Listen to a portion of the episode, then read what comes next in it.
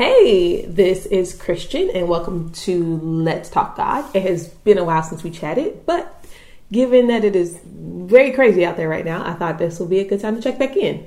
Um, if you have watched TV, internet, anything at all, been to a grocery store, you know it is scary times out there for a lot of people. Um, there are lots of people making all kinds of conjectures on the internet and TV on why what is happening is happening right now. We don't know. Nobody does. Um, we don't know the mind of God, but we do know what He told us to do when circumstances come up. So that's what we should be focusing on, making sure we're feeding ourselves on the Word and not on fear, because fear is pretty rampant right now, and people kind of need us to be Christians that are staying in a calm place and standing on the Word of God. So, one of the things that I have heard a lot over the past few weeks is um, talking about pleading the blood of God over, pleading the blood of Jesus over your life. Um, there are a lot of conversations I've been in where people are like, don't really know where it came from. We don't know what we're saying. Other people are like, that's not the Bible. I don't know. Let's talk about it. Looking at Romans 6, I'm going to read verse 10 and 11 from the Passion Translation. For by his sacrifice he died to sin's power once and for all, but he now lives continuously for the Father's pleasure. So let it be the same with you. Since you are now joined with him, you must continually view yourselves as dead and unresponsive to sin's appeal, while living daily for God's pleasure in union with Jesus, the Anointed One. Yay, we're dead! Generally, not what you would hear in life, but it is actually something that we can be excited about as Christians, and the fact that we are not alive to the fear and craziness that comes with the day to day life, just being on this earth. Um, so let's look at this from an Old Testament and a New Testament uh, outlook. First, let me say the term plead the blood of Christ, which is one that we use often. I'm actually not sure where we came up with that exact verbiage. Um, I haven't found a translation that that is come out of a verse, but um, pleading, just in the definition of it, is um, us asking for, believing in, relying on the blood of Christ being the thing that we we as Christians live from. So, Old Testament, looking at it, uh, was a point where the Hebrews were enslaved. They were like, God, please save us, please save us, please save us, please save us. God is like, boom, now it's your time. He sent Moses. Moses walks up to Pharaoh and is like, let my people go because he had a stutter. Pharaoh was like, no, comes back and goes, let him go. No, let him go. They go back and forth with this a few times. God sends a couple different plagues, some frogs, which I always thought was kind of random. Um, but I'm sure there's something in it I understand. um, all these different things to go, hey, let him go. And Pharaoh was like, no. God comes back and goes, all right, I'm putting a, a squash on this. Here's what's about to happen.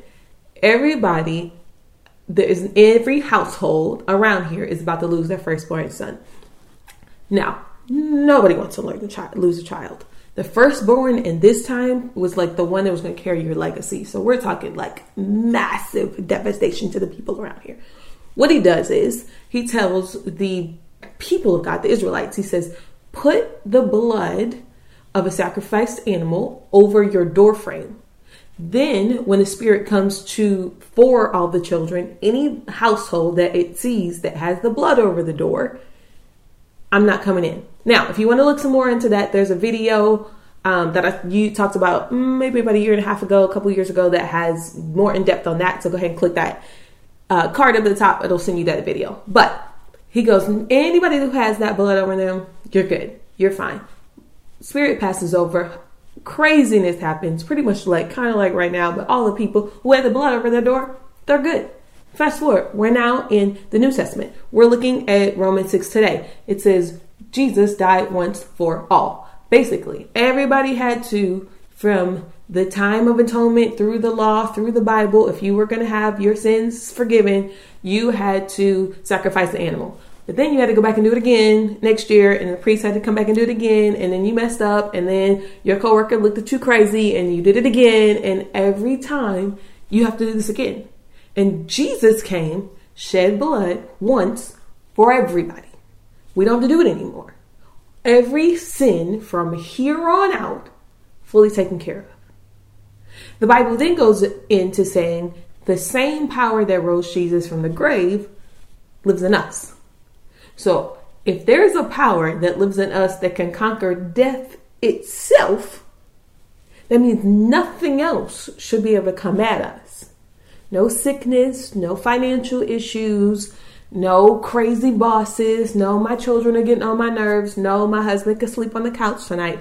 All of that stuff we can deal with because he's given us the power to overcome sin and death itself.